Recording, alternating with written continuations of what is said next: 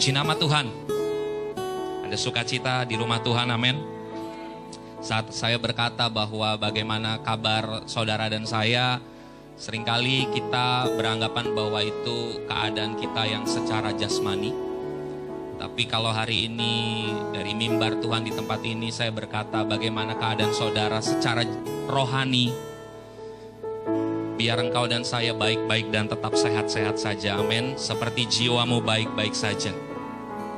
Kalaupun hari ini banyak hal yang mungkin tidak mengenakan, tidak baik, dalam keadaan engkau mungkin seperti rasanya kesepian, mungkin bahkan rasanya engkau diliputi ketidakamanan, kecemasan, kekhawatiran. Bahkan apa yang engkau harapkan dan doakan hari ini di hadapan Tuhan dan engkau nanti-nantikan belum seperti yang engkau harapkan, dia Tuhan sumber pengharapan kita. Dia Tuhan sumber pengharapan kita. Hari ini engkau dan saya bisa berkata apa jadinya hidup kami tanpa engkau Tuhan. Hari ini datang kepada Tuhan dengan kerinduan. Bahwa dalam segala sesuatu yang kita perlukan adalah makin hari mendekat kepada Tuhan. Kerinduan dan hasrat kami adalah mendekat kepada Tuhan. Kerinduan dan hasrat kami ada bersama dengan Tuhan. Hari ini hadiratnya mencengkeram kehidupan setiap kami. Hari ini hadiratmu Tuhan mencengkeram kehidupan umatmu bahkan yang berada di rumah. Hari ini sukacita Tuhan tidak ada yang menggantikannya. Hanya Yesus sumber pengharapan dan sukacita kami. Hanya Yesus sumber damai sejahtera yang kami nanti-nantikan. Hari ini pengharapan kami hanya tertuju kepada Tuhan. Mata kami melihat, mata kami melihat dan menyaksikan bahwa Tuhan sendiri yang menolong dan menopang kehidupan kami. Buat keluarga kami, masa depan kami, buat studi kami, pekerjaan kami, buat setiap usaha yang hari ini kami doakan Engkau Allah yang hadir di hidup kami Tuhan. Terima kasih Tuhan, terima kasih. Dan hari ini kami berseru lewat pujian ini. Tak ingin kami pergi menjauh dari kasih-Mu. Tak ingin kami pergi menjauh dari hadirat-Mu Tuhan. Karena Engkau saja sumber kekuatan kami. Haleluya. Kami sembah. Kami sembah.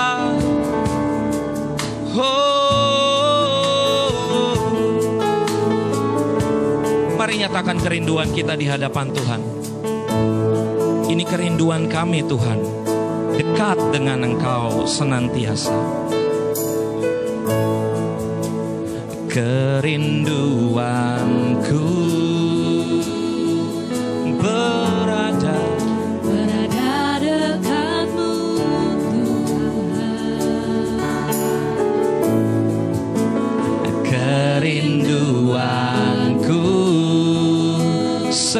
senangkan hatimu. Selalu senangkan hatimu.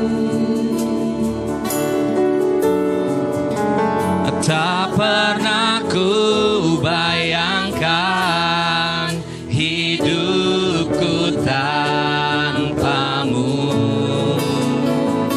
Yang menjadi yang menjadi hasratku menyanyikan pujian bagimu.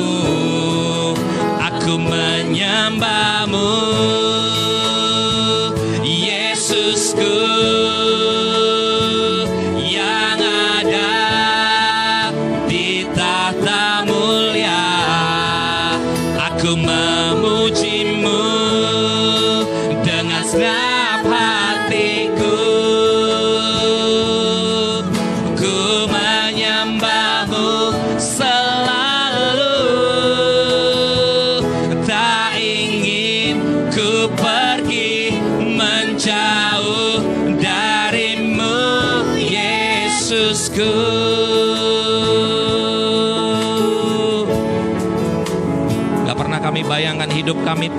Tuhan Karena itu biar jadi hasrat dan kerinduan kami tetap dekat dengan Engkau saja.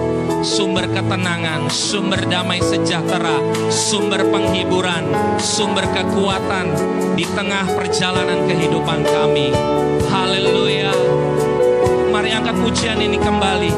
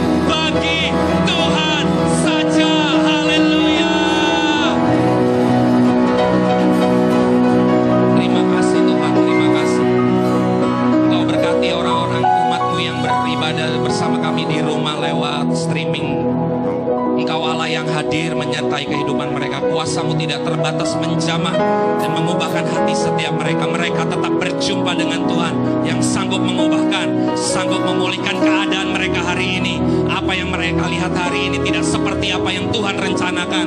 Yang Tuhan rencanakan jauh lebih besar, jauh lebih besar, jauh lebih besar. Terjadi seperti yang kami deklarasikan dan nyatakan di dalam nama Yesus yang siap memuji, yang siap menyembah, yang siap meninggikan Tuhan sama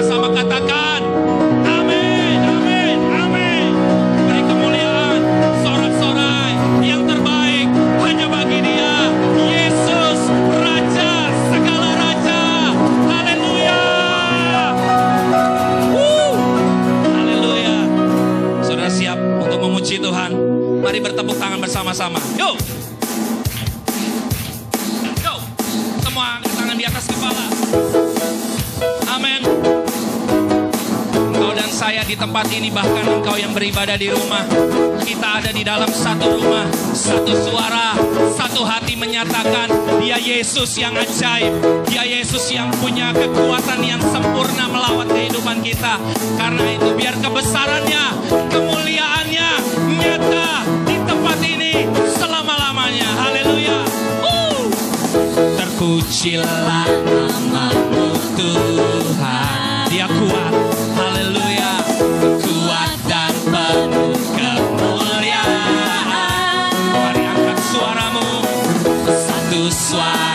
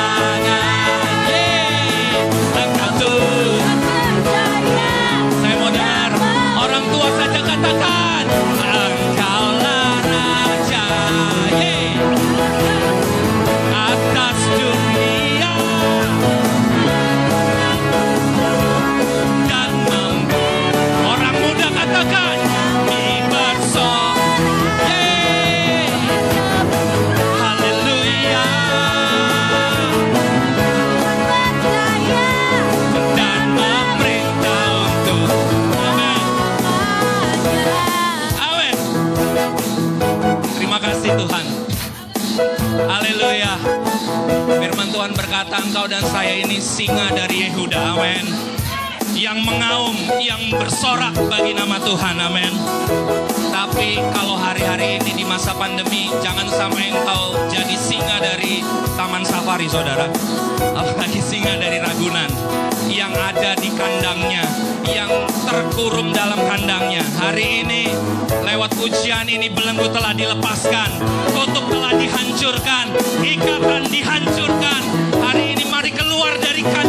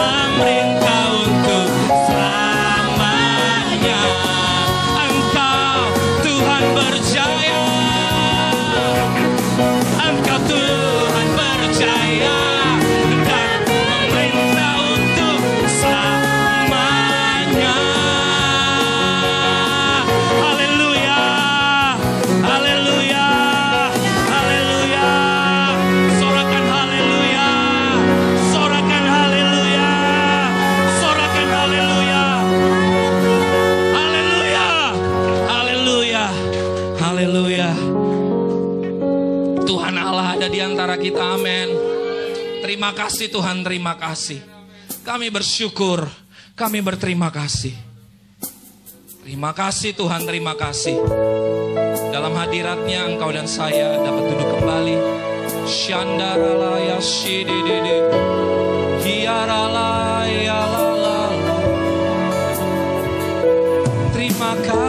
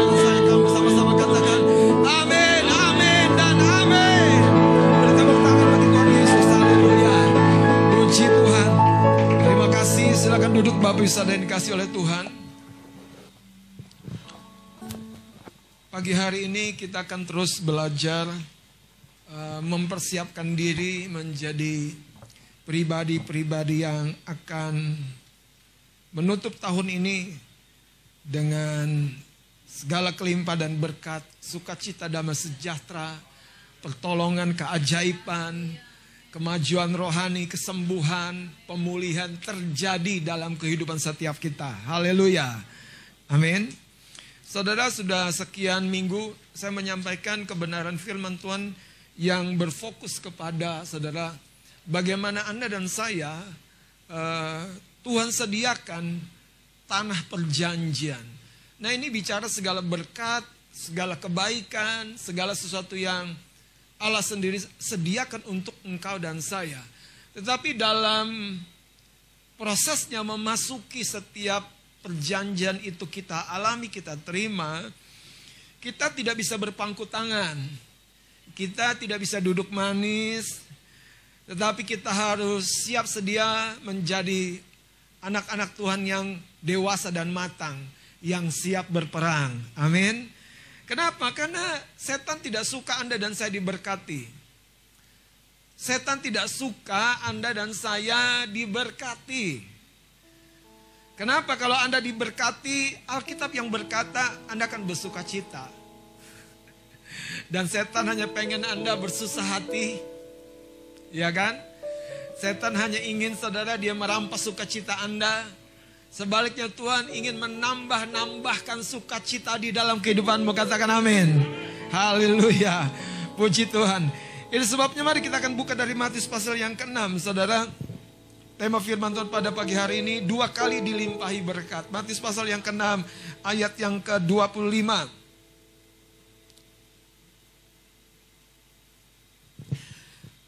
Haleluya. Saudara saya terangkan sedikit tentang Matius pasal yang ke-6. Matius pasal yang ke-6 ini kalau Anda membaca Alkitab secara baik itu diterangkan dalam sebuah kerangka yang menyatu dengan coba buka mundur dulu di Matius pasal yang kelima. Ada ada sebuah sebuah uh, kerangka besar yang dituliskan bahwa pasal 5 sampai pasal 7 adalah khotbah Yesus di bukit. Jadi ini sebuah rangkaian khotbah pada satu kali kesempatan. Wow. Lengkap sekali paketnya. Ini rangkaian khotbah dan yang tidak kalah penting Anda harus pahami kepada siapa Yesus menyampaikan pengajaran dan berita ini. Kepada siapa? Dan Yesus menyampaikan pengajaran dan berita ini kepada orang-orang yang berbondong-bondong mengikuti dia setelah mereka mengalami mujizat, mengalami keajaiban, mengalami perkara-perkara yang luar biasa. Nah, coba mundur uh, sampai kepada pasal 4 bagian yang terakhir ayat 25. Matius pasal 4 ayat yang ke-25 saya baca. Maka orang banyak berbondong-bondong apa? mengikuti dia. Mereka datang dari Galilea dan dari Dekapolis, dari Yerusalem dan dari Yudea dan dari seberang Yordan. Artinya begitu banyak orang mengikuti Yesus. Wow, ya. Terus masuk pasal yang kelima. Ayat yang pertama. Ketika Yesus melihat orang banyak itu, apa yang dia lakukan? Yesus tidak meninggalkan mengasihkan diri, tapi Yesus membawa mereka pada satu retret, pada satu fokus, pada satu pendalaman. Nah, ini yang penting bagi orang Kristen. Anda tidak boleh hanya mengalami berkat, mujizat, keajaiban. Anda perlu izinkan Tuhan membawa Anda mengalami pendalaman. Katakan amin. Anda perlu mengalami sebuah proses di mana seperti biji, saudara, atau tunas dari pohon zaitun ditanam. Ya, pohon kolma ditanam dan itu di, di geografis di tanah pasir yang gampang sekali ditiup angin dan dan terbongkar benih itu. Yang pertama kita harus menggalinya dalam-dalam, dibawa kepada kedalaman. Nah kalau bicara kedalaman selalu bicara tentang hati kita. Nah kalau bicara tentang hati, ini bicara tentang sistem kepercayaan kita. Apa yang Anda percaya tentang Yesus, itu yang akan termanifestasi dalam hidupmu. Kalau engkau mempercayai kadang dia baik, kadang dia jahat, saudara, itu bisa terjadi bukan karena dia jahat.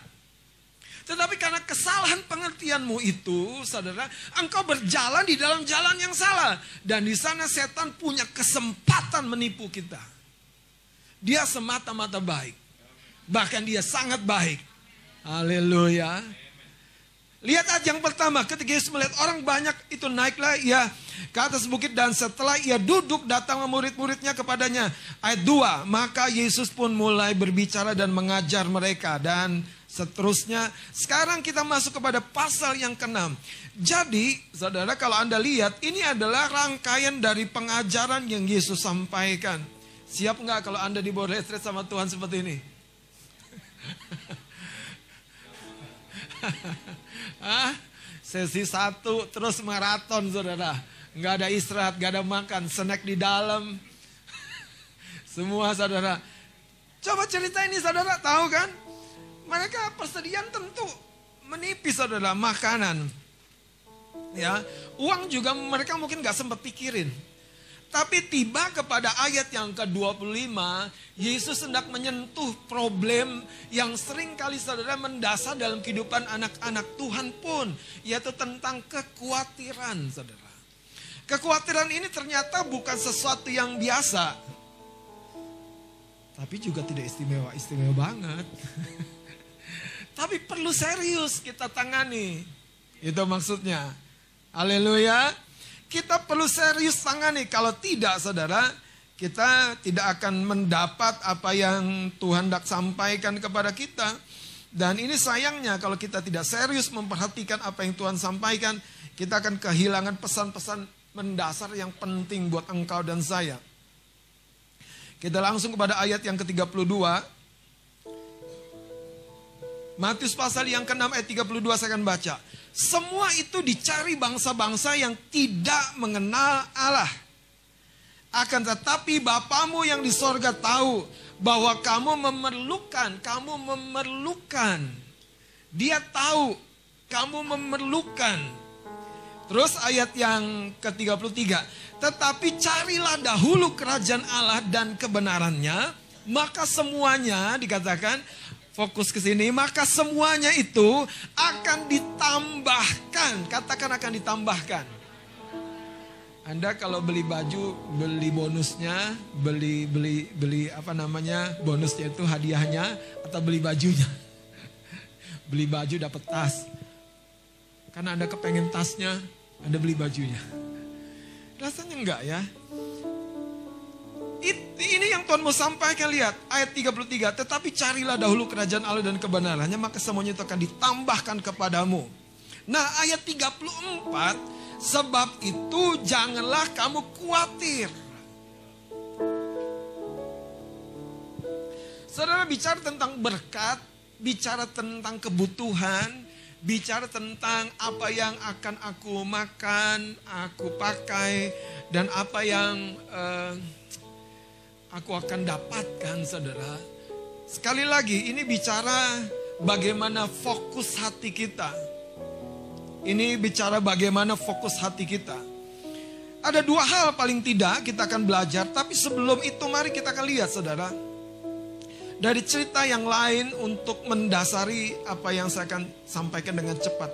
Yaitu Lukas pasal yang ke-15.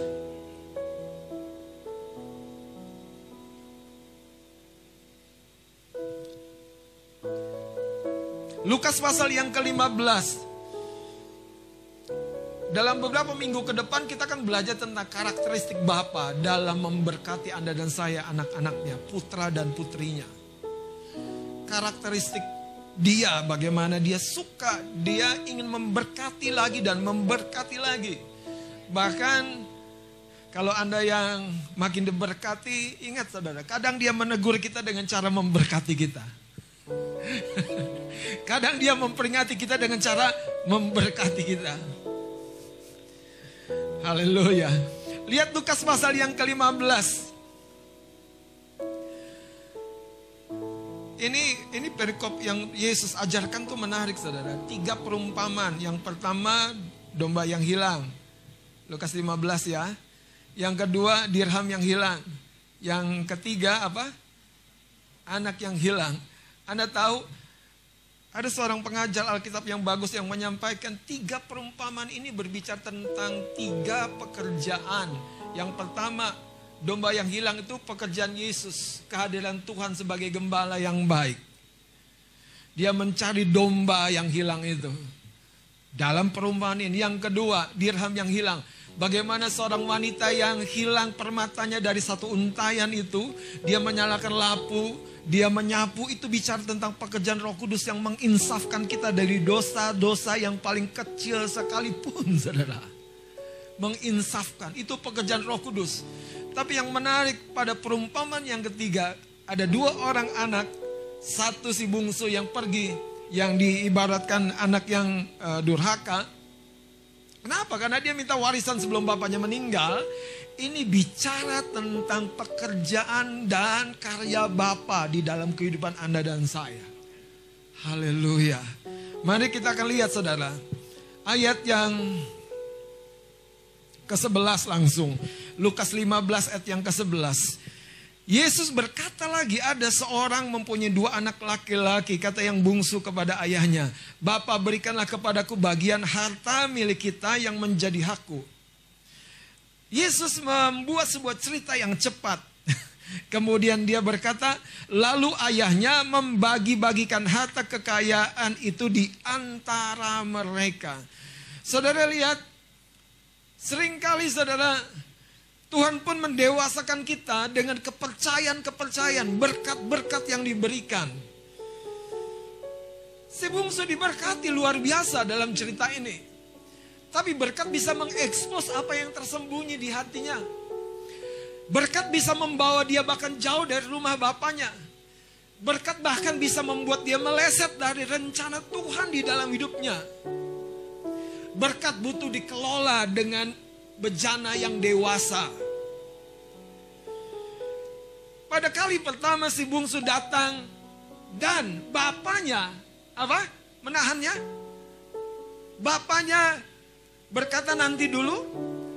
Bapaknya berkata kerja dulu. Masa belum kerja minta jatah? Apakah bapaknya seperti itu? Kamu papa atau bos? Gitu kan. Saudara, ayahnya ini berkata, dalam cerita ini dia bagikan, dia bagi di antara mereka. Saya lihat, saya ajak Anda lihat ayat 13. Beberapa hari kemudian anak bungsu itu menjual seluruh bagiannya itu lalu pergi ke negeri yang jauh. Saudara ternyata harta kekayaannya bicara bukan hanya mat, uh, uang tapi properti, peternakan dan segala lainnya menjual semuanya dan mem, uh, pergi ke negeri yang jauh, kemudian memboroskan harta miliknya itu dengan hidup berfoya-foya. Kemudian apa yang terjadi? Dia mulai memasuki proses di mana kekayaan tidak kekal. Kekayaan dapat habis dengan cepat, dapat datang dengan cepat. Kita lompat saudara. Haleluya. Ayat yang ke-20. Maka bangkitlah ia dan pergi kepada bapaknya. Ketika ia masih jauh, ayahnya telah melihatnya. Lalu tergeraklah hatinya oleh belas kasihan. Ayahnya itu berlari mendapatkan dia lalu merangkul dan mencium dia.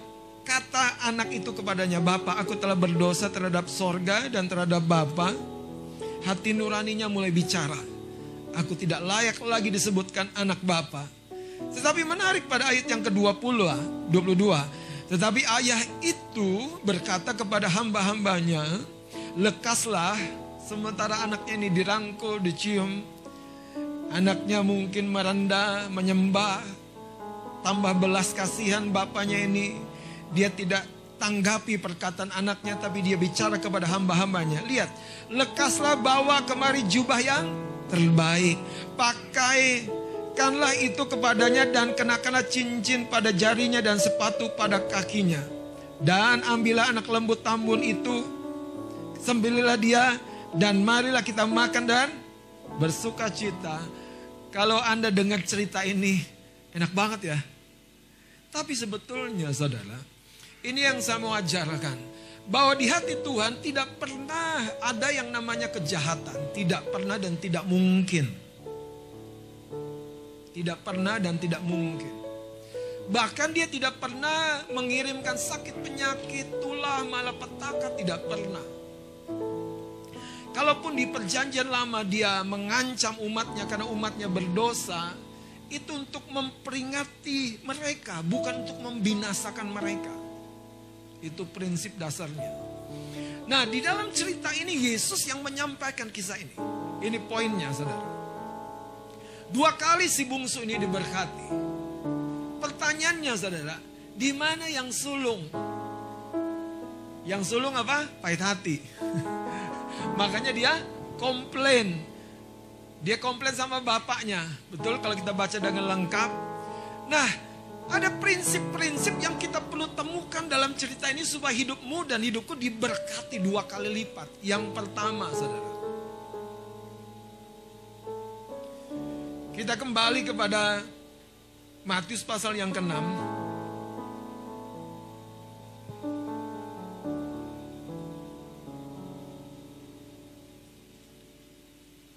Lihat ayat yang ke-32. Ada dua poin. Yang pertama, saudara. Ada berkat-berkat yang dicari-cari. Berkat yang dicari-cari oleh bangsa yang tidak mengenal Allah. Lihat ayat 32. Ini dua poin. Yang pertama, ada golongan atau kelompok mereka yang mengejar, saudara. Perhatikan kata mengejar mencari begitu rupa berkat-berkat yang mengobati rasa khawatir mereka. Bagaimana mengobati rasa khawatirmu? Dekat dengan Tuhan, benar. Bagaimana kau mengobati rasa khawatirmu? Kalau jatuh tempo, aduh temponya dimundurin, boleh nggak? Saudara, ini orang-orang yang tidak mengenal Tuhan dikatakan oleh Tuhan Yesus sendiri mengejar dan mencari. Jadi mereka menunjukkan hati mereka, pelatihan mereka kepada perkara-perkara materi. Dan tidak heran saudara. Inilah yang terjadi dengan si bungsu pada fase pertama.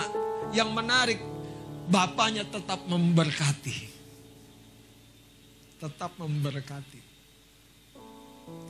Tapi itu tidak membawa sebuah kedewasaan sampai ada proses terjadi dalam hidupnya. Tahukah bahwa hidup kita semuanya pada fase pertama itu sangat-sangat bergantung kepada orang lain. Engkau lahir, oe, kau bisa cari popok sendiri. ah, haleluya. Engkau bisa cari saudara susu den kau sendiri. Ah, cari Indomaret. Saudara pada fase yang pertama pada sekian tahun bahkan kita selalu bergantung. Dan dengerin saya, itu bukan fase yang salah. Justru itu fase yang benar. Kalau ada anak pada usia tertentu sampai usia tertentu, dia langsung mandiri, mandiri ada yang salah saudara. Kenapa? Jangan-jangan dia waktu lahir, aku bukan anak papa, aku pegawai papa. Kayak si sulung, saudara. Jadi tidak ada hubungan timbal balik, tidak ada hubungan interaksi, tidak ada hubungan yang terbangun. Justru waktu engkau minta kepada Bapa, ada hubungan yang terbangun. Betul nggak? Ada hubungan yang tercipta di antara sang anak yang memang tidak memiliki kesanggupan untuk mencukupkan kebutuhannya dan bergantung kepada bapaknya yang selalu sanggup mencukupkan kebutuhannya. Haleluya. Pertanyaan saya, apakah prinsip yang pertama ini sudah hilang dari hidup kita? Kita bergantung sebagai anak kepada bapak. Tapi bang, masalahnya ini bukan kebutuhan, udah keinginannya ke lebih gede bang. Saudara jangan takut, prinsip yang pertama makanya hadapkan dirimu kepada Bapa. Dia akan bilang, nak tunggu. Banyak orang konflik dengan dirinya sendiri, tapi tidak pernah belajar membangun hubungan dengan Bapaknya di surga. Ini missnya, missingnya ini saudara. Akibatnya apa? Lihat. Pada akhir cerita Lukas 15 ini tentang dua orang anak ini, apa yang bapaknya bilang begini kepada yang sulung? Apa yang bapak bilang? Anakku, kamu selalu bersama-sama dengan aku. Apa yang aku punya, kamu punya. Apa yang aku punya, kamu punya. pesan ini pesan yang orisinil dari hati Bapa untuk engkau dan saya. Tapi jangan-jangan, kenapa ini hilang? Dengerin saya. Itu terjadi waktu segala berkat yang pertama itu membuat hati kita jauh, terhilang, tersesat. Sehingga ketika kita pun kembali ternyata sudah ada paradigma yang salah. Aku nggak bisa minta apa-apa lagi kepada Bapa. Aku sudah terlalu buruk, terlalu hitam, terlalu kotor, terlalu jauh. Kemudian apa yang dia pikirkan? Lebih baik aku jadi apa? Hamba. Kekasih-kekasih Tuhan. Berkat ini dicari oleh orang-orang yang tidak mengenal Allah. Di fase ini, kalau anak-anak Tuhan mengejar ini, kita jadi anak-anak dengan identifikasi seperti kanak-kanak yang belum mengenal bapaknya. Kanak-kanak, bukan anak atau son, tapi child. Child. Ini yang terjadi, saudara. Betul nggak? Saudara, apakah anak-anak di rumah kita, bapak ibu yang punya putra putri, mereka pikirin proses terjadinya? Enggak, saudara. Yang mereka tahu sesuatu datang di tangan mereka.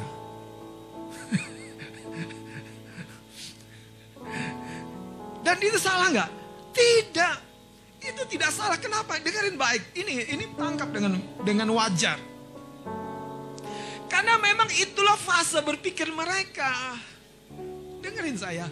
Itulah fase berpikir mereka. Tapi sayangnya setelah Anda dan saya dewasa, fase itu hilang, terkubur. Kita tidak pernah punya keyakinan minta dan percaya. Iya hilang. Kenapa? Lebih parahnya lagi, kenapa? Jatuh dalam pelanggaran.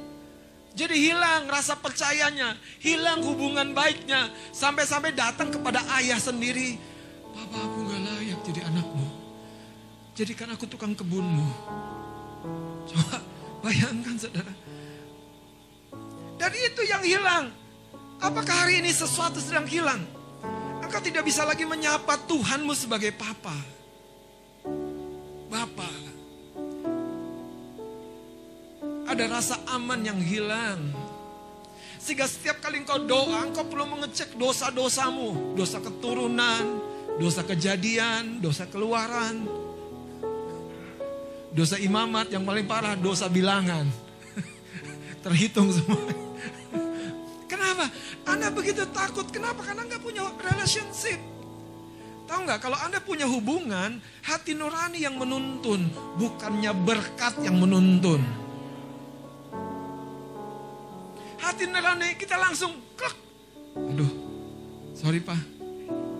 Aku nadanya ketinggian tadi manggil papa. nadanya do tinggi setengah. Jadi apa? Kayak bos. Tapi it's okay. Anda cerita lihat fase pertama itu si bungsu. Tahu? Pak, aku kan anak papa. Aku punya dong. Nah ini yang nggak dimiliki si sulung. Aku minta dong bagianku. Papanya saking kayanya mungkin nggak terlalu pusing saudara masa bagi membagi. Bagi aja. Orang kekayaan dia berlipat-lipat lagi, berlipat-lipat lagi, dibagi juga nggak habis. Itulah Bapak di surga. Itu fase yang pertama. Dan yang menarik dari cerita ini adalah fase yang pertama ini saudara kita harus sadari. Kalau di level itu saja saudara kita seperti orang yang tidak mengenal Allah. Tapi kita nggak boleh kehilangan keintimannya. Kita nggak boleh kehilangan kebergantungannya. Tapi ketidakdewasaannya dalam menuntut, mendesak, meminta itu yang harus berubah. Katakan amin. Haleluya. Apakah hari ini kita sedang mencari-cari untuk menutup kekhawatiran kita? Pahami konsep yang pertama ini. Kembali kepada Bapamu. Anda tahu, dia bukan Bapak yang menjudge engkau. Kenapa kamu begitu bodoh? Nah, dia nggak ngomong begitu. bukankah kamu sudah harusnya mengerti? Enggak, dia enggak ngomong gitu. Yang pertama dia lakukan, dia nyelesain identitasmu. Betul nggak? Pelayan, ambil baju yang terbaik. Identitasmu diselesaikan. Selesai. Kemudian dikasih apa? Cincin. Bicara apa? Kepercayaan kembali utuh kepadamu. Terus apa? Kaki. Ini bicara luka-luka perjalanan masa lalu Anda disembuhkan, dipulihkan, digantikan. Tujuan-tujuan hidupmu digantikan. Engkau tidak lagi mengejar harta sekarang, tapi mengejar perkenanan Bapa. Tuhan menyelesaikan identitasmu dengan tujuan yang pasti. Tujuan yang jelas. Supaya pada akhirnya sang Bapa bukan hanya membagikan warisan. Tapi membagikan semua kewibawaannya, kelimpahannya, posisinya saudara. Sang Bapa memberi posisinya kepada sang anak. Ini anakku. Dan itu yang dahsyat. Kalau Anda kehilangan hubungan di tahap yang pertama ini, kembali saudara, kembali. Jadikan dia papa yang akrab buat panggilanmu tiap-tiap hari. Anda tahu apa yang hilang dari si bungsu yang pertama ini, tahap yang pertama? Yang hilang tuh rasa aman. Rasa amannya hilang. Yesus justru itu yang makin meningkat rasa amannya. Di Getsemani dia berdoa, Bapa, sekiranya mungkin. Dia sampai yakin ini cawan murka Allah nih. Dia tahu ini jatah dia. Tapi dia bilang gini, tidak ada yang mustahil bagimu. Tapi dia apa? Punya penaklukan keinginan. Nah, coba dengerin. Penaklukan keinginan. Ini yang repot. Ini tingkat pendewasaan tuh begitu, saudara. Dia taklukkan keinginan Yesus menaklukkan keinginannya kepada Bapaknya. Tapi jangan kehendakku melainkan kehendakmu. Baca Matius 10 ayat 29 31. Saya akan baca saja Matius 10 ayat 29 sampai 31 ini cerita orang-orang yang takut saudara dalam kehidupannya. Takut karena sepertinya Bapak tidak mungkin menjaga dan memelihara. Lihat statement Yesus ini. Matius 10, 29, 31. Bukankah burung pipit dijual dua ekor seduit? Namun seekor pun daripadanya tidak akan jatuh ke bumi di luar.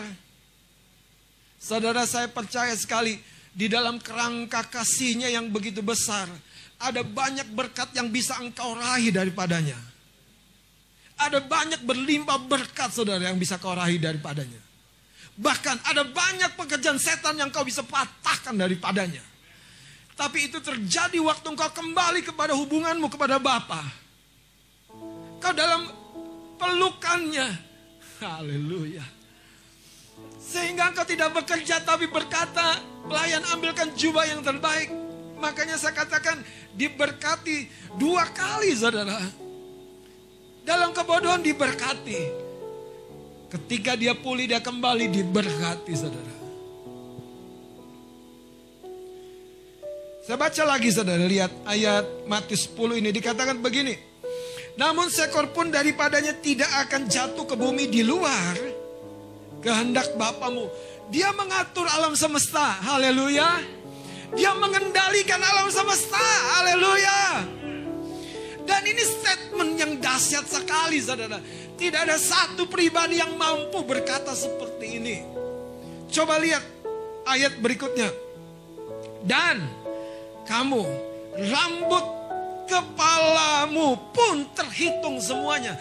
Dia tahu ini rambut yang kesekian. Dia punya nomor, dia nomerin itu itu bahasa aslinya begitu.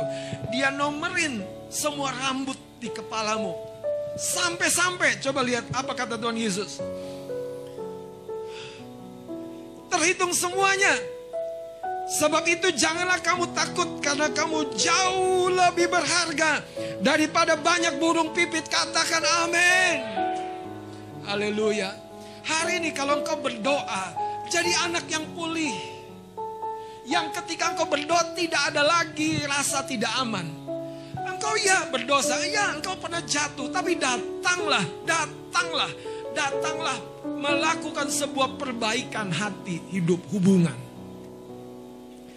Dan dia nggak nuntut pelayanan.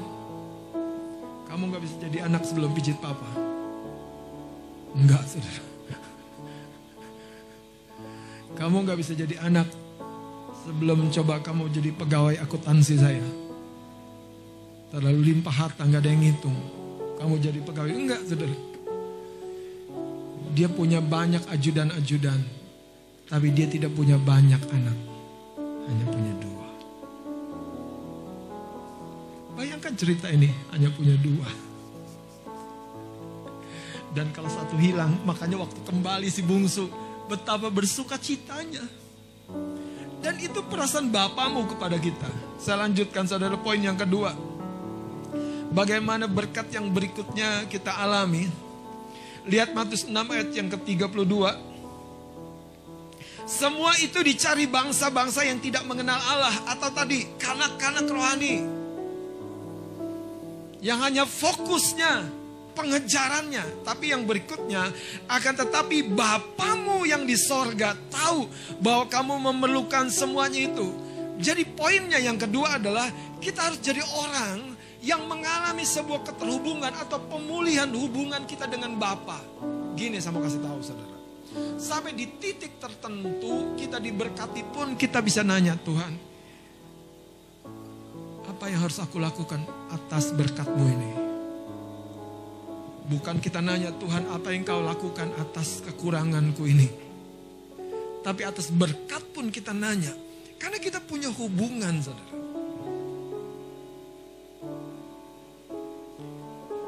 Ayat yang ke-33, tiga, mari kita baca sama-sama. Dua, tiga. Carilah dahulu kerajaan Allah dan kebenarannya. Semuanya itu, nah inilah level Anda dan saya. Inilah tingkatan kita. Kita mengejar apa? Kerajaan Allah dan kita mengejar kerajaan Allah dan kebenarannya. Artinya apa? Kita menginginkan kehadiran Tuhan di muka bumi ini lebih dari segalanya. Kehadiran apa? Kehendaknya, rencananya. Dan orang yang seperti ini akan melakukan kehendak Tuhan bukan karena dia pegawainya Tuhan, tapi melakukan kehendak Tuhan karena dia putranya yang sudah dewasa. Dia tahu bagiannya, dia tahu porsinya. Haleluya. Galatia 3 ayat yang ke-9, tolong seorang baca.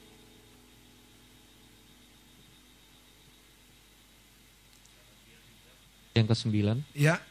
Jadi mereka yang hidup dari iman, merekalah yang diberkati bersama-sama dengan Abraham yang beriman itu. Yang pertama saudara, apa tandanya kita telah bertumbuh ke level yang berikutnya? Anda dan saya hidup dari iman. Jadi bukan sebatas upaya, pekerjaan. Di level ini nanti kita akan mengalami berkat Tuhan melampaui taburan kita. Yang kita tabur pasti akan akan kita tuai. Tapi kita akan diberkati melampaui yang kita tabur. Ayat 14-nya, baca lanjutkan. Ayat yang ke-14. Ya. Yesus Kristus telah membuat ini supaya di dalam dia berkat Yesus Abraham Kristus telah menjalani proses semuanya itu supaya di dalam dia di dalam pribadi Yesus berkat Abraham sampai kepada bangsa-bangsa nah, lain. berkat Abraham, berkat yang dikhususkan karena perjanjian tapi bisa sampai kepada bangsa-bangsa lain yang di luar Yahudi karena apa? Karena iman sehingga dikatakan oleh Iman. iman kita menerima Roh yang telah dijanjikan kita itu menerima pemberian yang terbaik yaitu Roh Kudus. Saudara-saudara yang dikasih oleh Tuhan. Tuhan selalu ingin memberkati dan memberkati kita lagi. Saya mau simpulkan renungan pagi hari ini. Allah bekerja di level ekspektasi kita.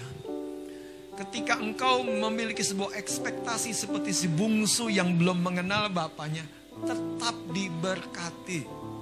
Menarik ya. Tapi ketika engkau tumbuh besar di rumah Bapa hanya fokus seperti sesulung bekerja, engkau diberkati tapi menurut proporsi masing-masing.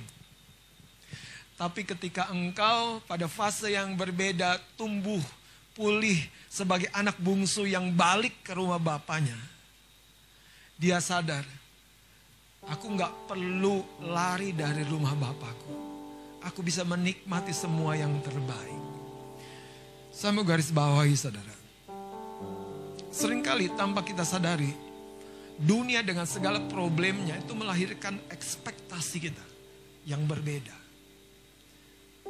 Kita mengekspektasi berkat di level si bungsu yang mengejar harta. Tapi Tuhan mau kita mengekspektasi, mengharapkan dengan sangat berkat di level bungsu yang pulih. Itu yang membuat dia diberkati lebih dari sekedar taburannya, pekerjaannya, pelayanannya. Kekasih-kekasih Tuhan, Tuhan punya punya punya punya punya porsi berkat yang tidak berkurang buatmu secara pribadi. Sekalipun sering kali kita pikir gini, kalau orang lain udah diberkati berarti porsiku makin kurang. Enggak. Anda harus tahu ini. Kalau yang lain sukses, yang lain berhasil, yang lain diberkati secara materi, berkat buatmu masih ada, masih ada, masih ada. Kenapa saya garis bawah ini yang terakhir? Mari bangkit berdiri. Si sulung itu seperti galau, khawatir. Enak aja si bungsu. Sudah menghabiskan, Anda tahu? Kata menghabiskan itu.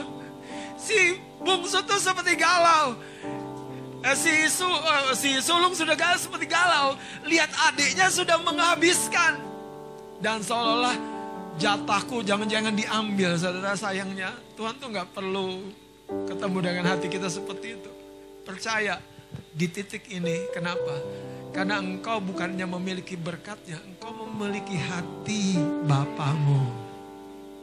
Kasih G. Bapakku yang baik Sangat ku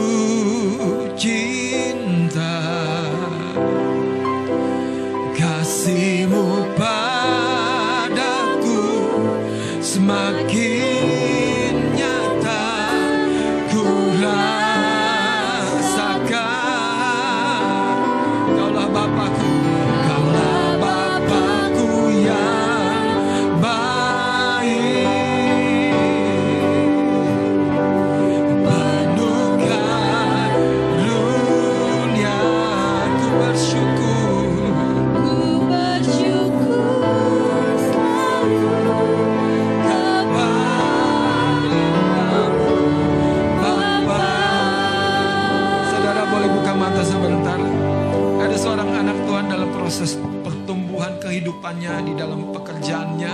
Satu kali dia cerita, aku pengen diberkati dengan mobil. Aku pengen punya mobil. Kelihatannya jasmani banget ya saudara. Ya iya, karena perkara lahir ya. Tapi dia bilang begini saudara. Dia pengen jadi supir abang kakak kalau pelayanan, kalau retreat. saudara. Jadi kalau ke mana-mana dia pengen jadi drivernya kami. Pengen. Saudara tahu, Tuhan berjumpa di level ekspektasi seseorang anaknya.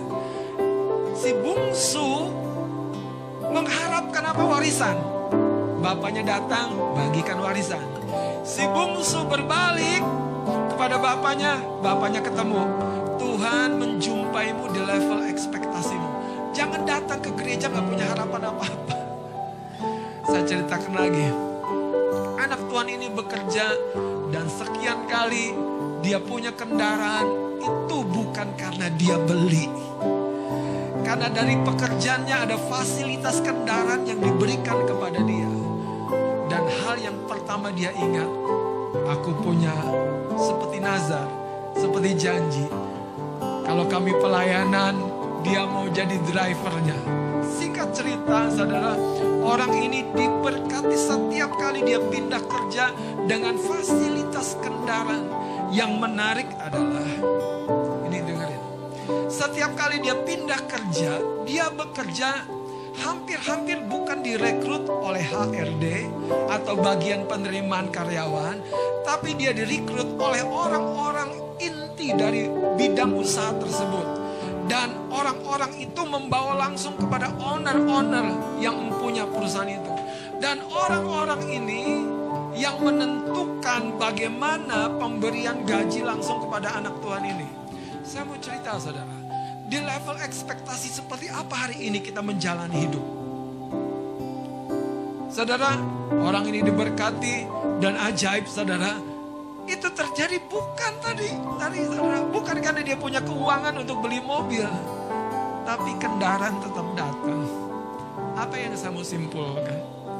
Hidup ini terlalu singkat untuk dijalani tanpa ekspektasi yang kuat. Jangan biarkan mimpimu seperti jatuh dan mati. Harapkan Tuhan. Si bungsu sudah salah, betul nggak? Dia sadar ketika dia kelaparan. Dia bertobat ketika dia kelaparan. Tapi yang menarik adalah dia tahu dia tetap punya Bapa yang baik. Itu sebabnya dia kembali, dia datang. Saudara, singkat cerita si bungsu itu dipulihkan. Orang-orang yang datang ke hadiratnya. Biarkan dia memulihkanmu dan dia memberkatimu. Bukan karena engkau baik. Bukan karena engkau pelayanan. Engkau pelayanan tuh karena engkau mengasihi dia. Itu loh. Bukan karena supaya engkau diberkati. Engkau taat karena engkau mengasihi dia. Bukan karena supaya engkau diberkati. Itulah level di mana engkau akan berjumpa dengan dia kelak muka dengan muka. Harta kekayaan bukankah kita akan lepaskan? Iya, ini semua cuma fasilitas untuk memuliakan nama Tuhan. Tapi lihat, ekspektasimu di level mana? Ayo rindukan, ada kenaikan jenjang pekerjaan, ada kenaikan, kenaikan, dan kenaikan, dan kenaikan, haleluya. Saudara kita akan tutup tahun 2020 ini dengan pengalaman-pengalaman di mana engkau melihat kemurahan dan anugerah Tuhan mengawal, menyertai engkau. Mari angkat pujian dari awal. Haleluya. Haleluya.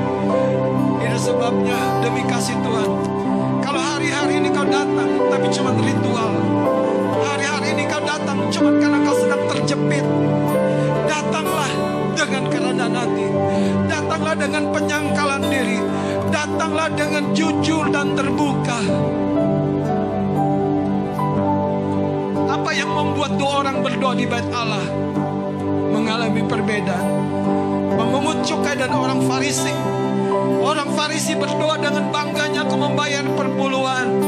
Dengan bangganya aku tidak lupa puasa dua kali seminggu. Tidak lupa.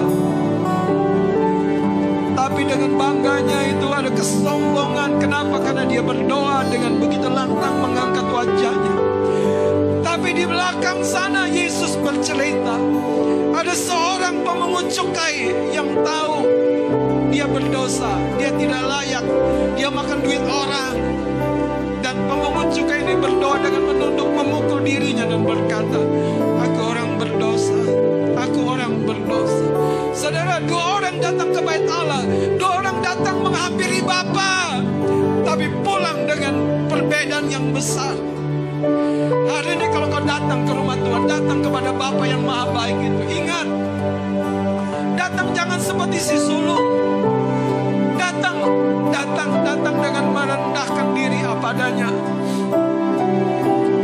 Ketika belas kasihannya bangkit, engkau akan lihat pintu-pintu tidak akan menahan dia lagi, tidak akan menahan engkau lagi.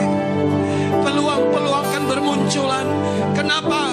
Karena dia sedang memerintahkan bala tentara surgawi untuk bekerja.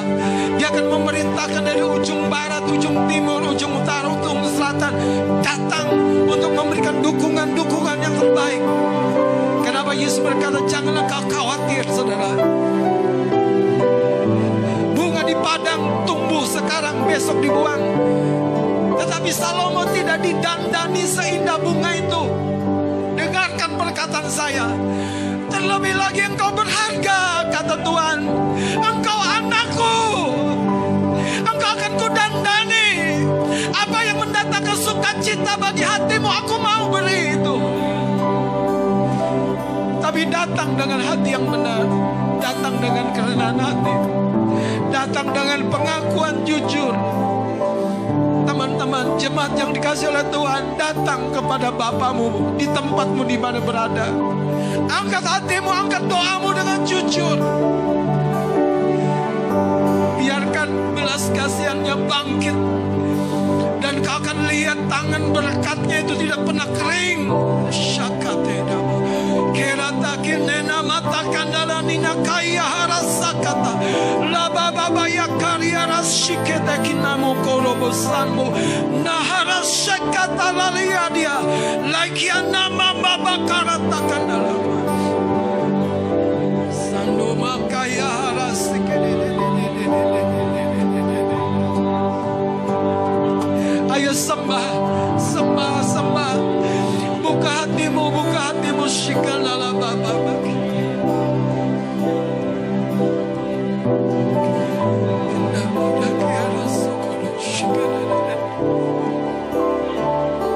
Izinkan saya menyanyi sementara kau berdoa. Haleluya. Izinkan saya menyanyi sementara kau berdoa.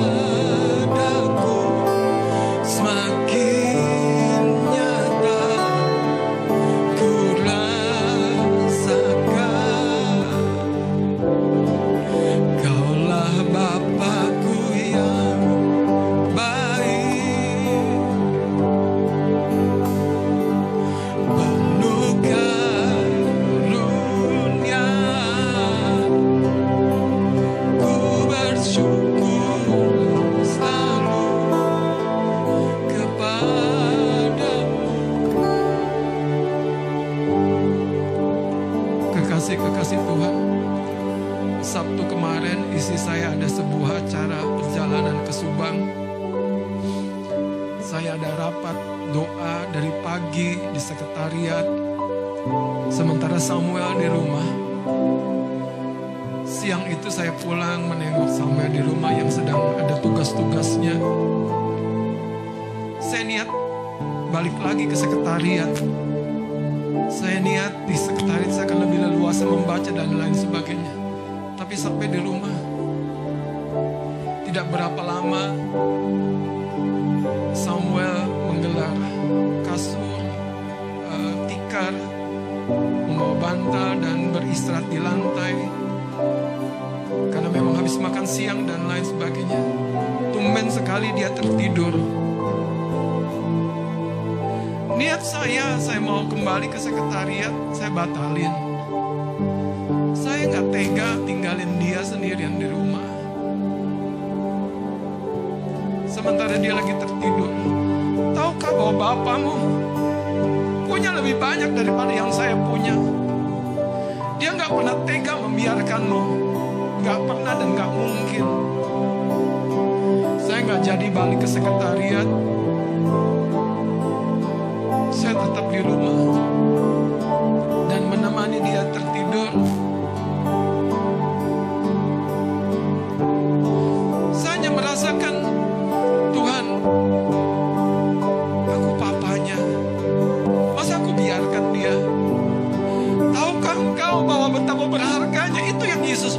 Ungkapkan? Betapa lebih lagi berharganya engkau. Tahukah engkau bahwa sering kali dia memandangi engkau sementara kau tertidur? Tahukah engkau bagaimana dia coba meraih beban-bebanmu, mengambil luka-luka hatimu, mengambil kekecewaanmu sementara kau tertidur? Dia mengelus kepalamu dan berkata, anakku, lepaskan.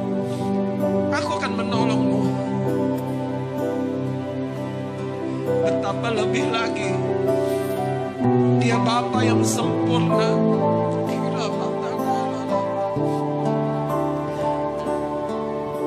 Masing-masing di tempatmu datang kepada dia. Bapa, ini kami. Engkau melihat kehidupan kami yang kami jalani sering kali kadang dengan pura-pura. Pura-pura kuat, pura-pura hebat, pura-pura mampu. Tapi terkadang baru di ujung kami jumpai kami tidak mampu, kami tidak kuat. Tuhan tolong, Bapa, tolong. Bapa, tolong. Biar belas kasihanmu bangkit. Engkau lihat betapa luka-luka di hidup kami. Engkau lihat betapa Tuhan ada noda-noda di hati kami. Ada ketakutan, kekhawatiran. Itu yang membuat hidup kami tidak bisa menjadi berkat. Hidup kami terkurung, terkunci dalam kekhawatiran itu. Hari ini Tuhan nyatakan kelepasan, nyatakan kebebasan.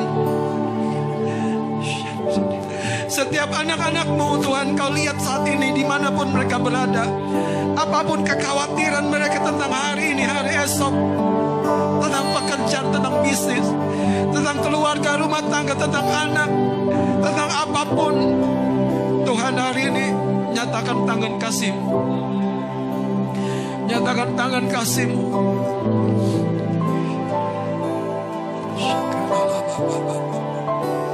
Di dalam nama Yesus Nyatakan tangan kasihmu. Sambori makata katakan Sikarala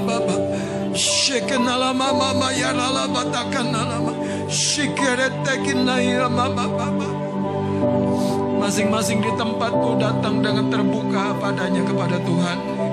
Dia Bapa yang memeluk. Dia Bapa yang menggendong. Rata dada dia dia dia dia kutuku mama baba baba Hirabada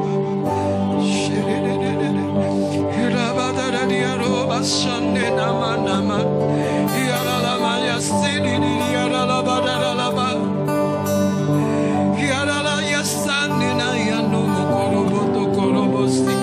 De de de de Terima kasih Tuhan Terima kasih Tuhan Terima kasih Engkau sudah berbicara Tuhan. Engkau sudah menyatakan tanganmu memeluk, menggendong, mengangkat, memulihkan umatmu. Kami bersyukur Tuhan, terima kasih. Kami percaya berkatmu dua kali lipat. Lebih lagi akan kau nyatakan. Ajari hati kami Tuhan. Dapat dipercaya. Ajari kami punya pengharapan yang kuat Yang di dalamnya semuanya lah untuk memuliakan Engkau semata-mata. Kami taruhkan kehidupan kami kepadamu. Kami percayakan itu Tuhan. Kami lepaskan segala kekuatan daging manusiawi kami Yang terbatas ini yang kami andalkan. Kami mau Engkau Tuhan yang dipermuliakan. Di dalam nama Yesus Di dalam nama Yesus Beri tepuk tangan bagi Tuhan yang baik Haleluya, haleluya, haleluya. Amin, amin. Silakan duduk. Pak bisa dikasih oleh Tuhan.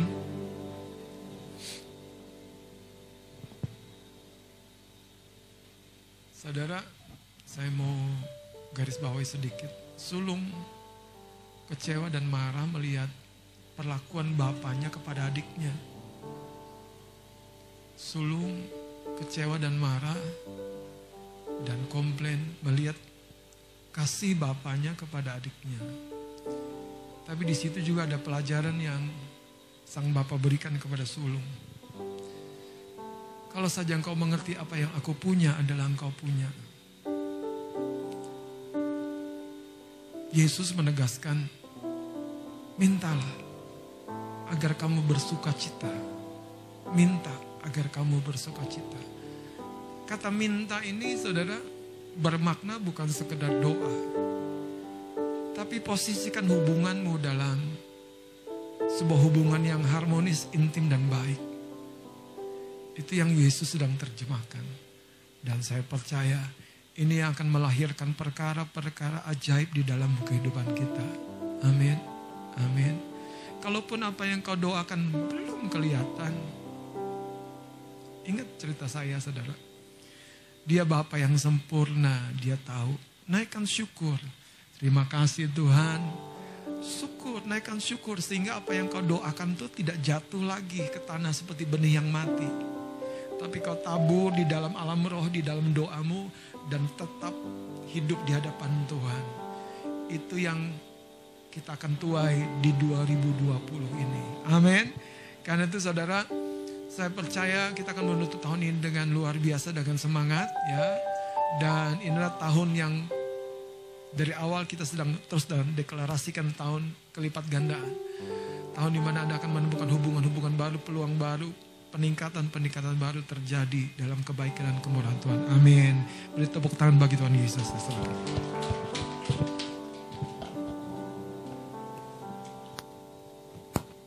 Puji nama Tuhan.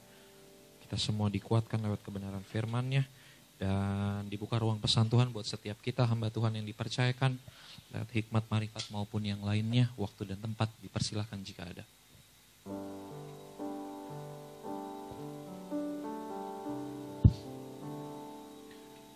Baik,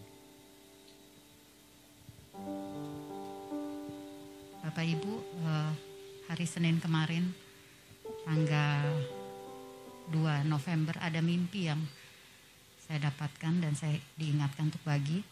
Di mimpi itu di hari Senin itu saat ibadah saat ibadah perjamuan di mimpi itu saya ingat eh, di mimpi itu adalah peristiwa perjamuan dan ada Pak Gembala memimpin di depan dengan memakai baju batik dan ada dua petugas permaju, eh, perjamuan ketika dipanggil hendak maju sampai di ujung baru tersadar kalau mereka tidak pakai seragam yang sama, baju yang sama seperti yang dipakai oleh Bapak Gembala.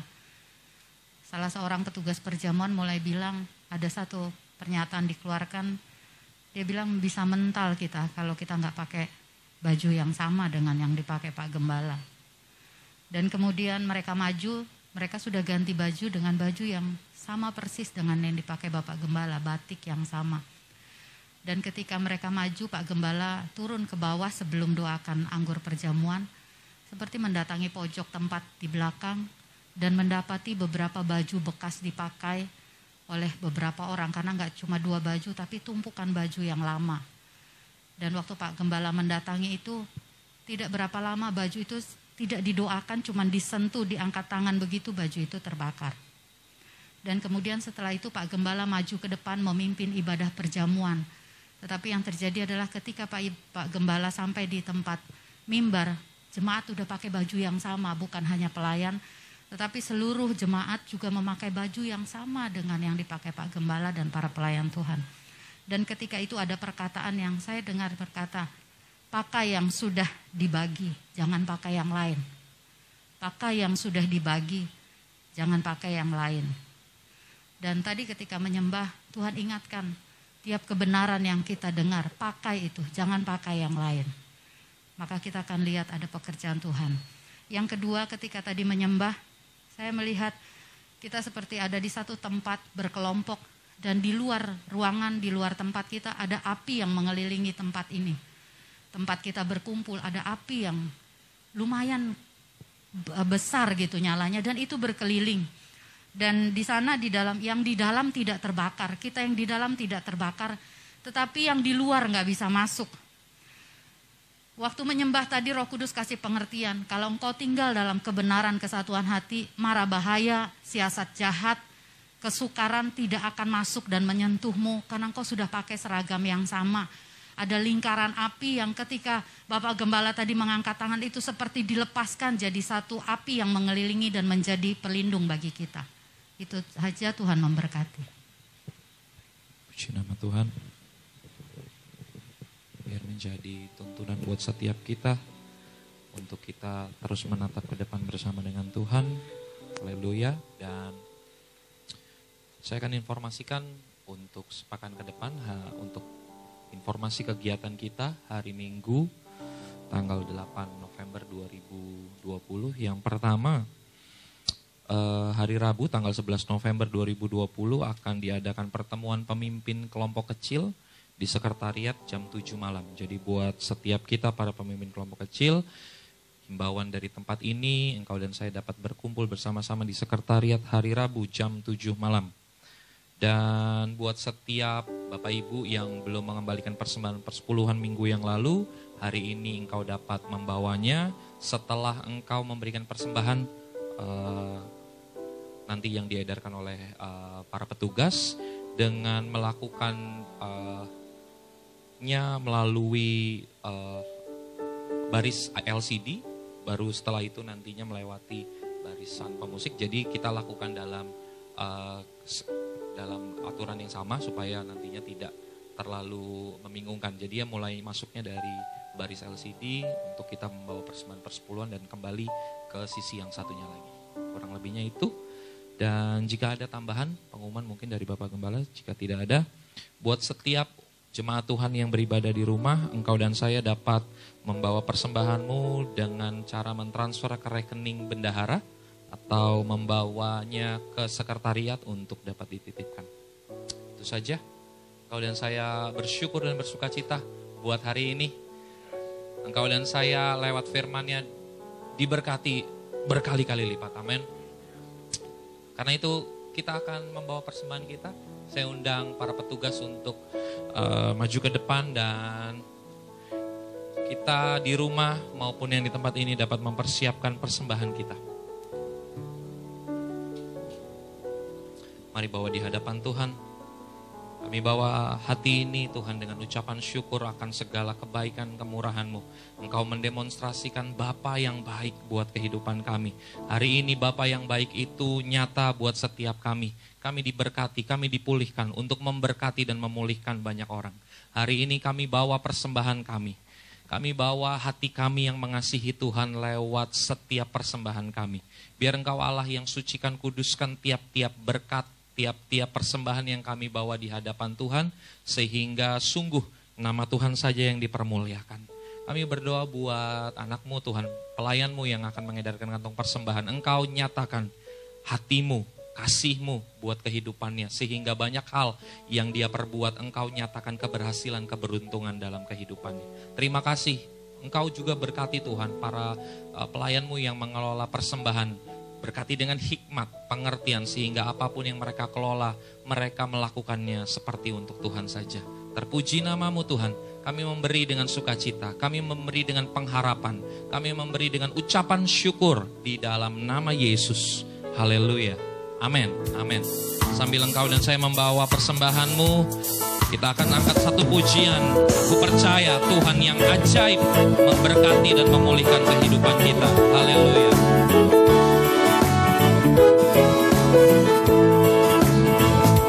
Pujian ini tiada yang seperti engkau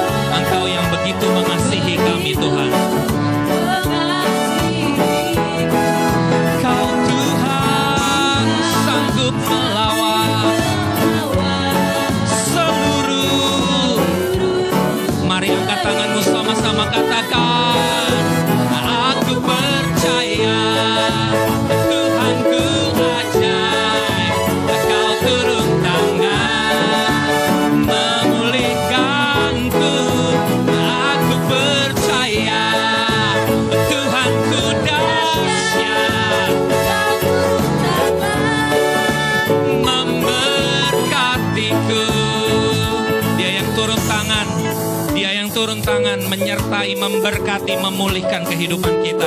Dan hari ini kita datang kepada Tuhan lewat pokok doa syafaat yang akan kita bawa hari ini. Mari dengan satu hati, dengan kesepakatan kita berdoa. Bapa, Bapa kami panggil Engkau Allah yang menyertai kehidupan setiap kami. Engkau pula yang hari ini nyatakan berkatmu, kasihmu Secara khusus untuk bangsa Indonesia Bangsa yang Engkau kasihi Tempat yang kami diami ini Tuhan. Ada Engkau yang menyertai kami. Bahkan dalam masa-masa yang hari ini kami sedang lewati Sekalipun dalam krisis Dalam pandemi Engkau Allah Engkau Tuhan yang berkarya di tengah-tengah kami Mendatangkan keajaiban. Hari ini mujizat masih ada. Mujizat nyata tersedia buat kehidupan kami. Nyatakan Tuhan Pertolonganmu buat setiap kami. Dalam krisis ekonomi sekalipun Dalam momen-momen resesi ini Kami percaya Ada terobosan yang Tuhan tetapkan buat bangsa kami Di dalam nama Yesus. Pertolonganmu tersedia buat kami Yang tidak kami mengerti Yang tidak kami pahami. Engkau Allah sedang nyatakan buat setiap kami. Anugerah penyertaanmu Membuat kami kuat melewati badai Membuat kami kuat melewati resesi ini Membuat kami kuat melewati banyak hal yang sekalipun tidak kami pahami. Tapi kami percaya Engkau turun tangan memberkati hidup kami. Engkau turun kehidupan setiap kami. Kami berdoa secara khusus Tuhan buat tempat ini Tuhan, pemilik gedung ini, Ibu Rini dan keluarga. Kami teringat akan kehidupan mereka sekeluarga. Ada di dalam genggaman taman Tuhan. Ada di dalam penyertaan Tuhan. Kehidupan mereka ada di dalam pemandangan Tuhan. Kasihmu menyertai kehidupan mereka. Kasihmu Tuhan yang mengubahkan banyak hal yang baik hari ini terjadi di dalam kehidupan mereka. Hari ini keluarga mereka dipulihkan. Hari ini keluarga mereka mengalami kesehatan yang dari Tuhan. Hari ini keluarga mereka dieratkan satu dengan yang lainnya. Sehingga kerukunan menjadi bagian kehidupan mereka. Berkat Tuhan dinyatakan di dalam nama Yesus. Apa pun yang hari-hari ini mereka sedang doakan gumulkan. Hadirlah Tuhan dalam kehidupan mereka. Mendatangkan keajaiban demi keajaiban. Hari ini hidup mereka bersaksi bahwa hidup mereka ditolong, ditopang, dikuatkan oleh Tuhan. Terima kasih Tuhan, terima kasih. Berkati usaha dan pekerjaan mereka semua Tuhan sekeluarga.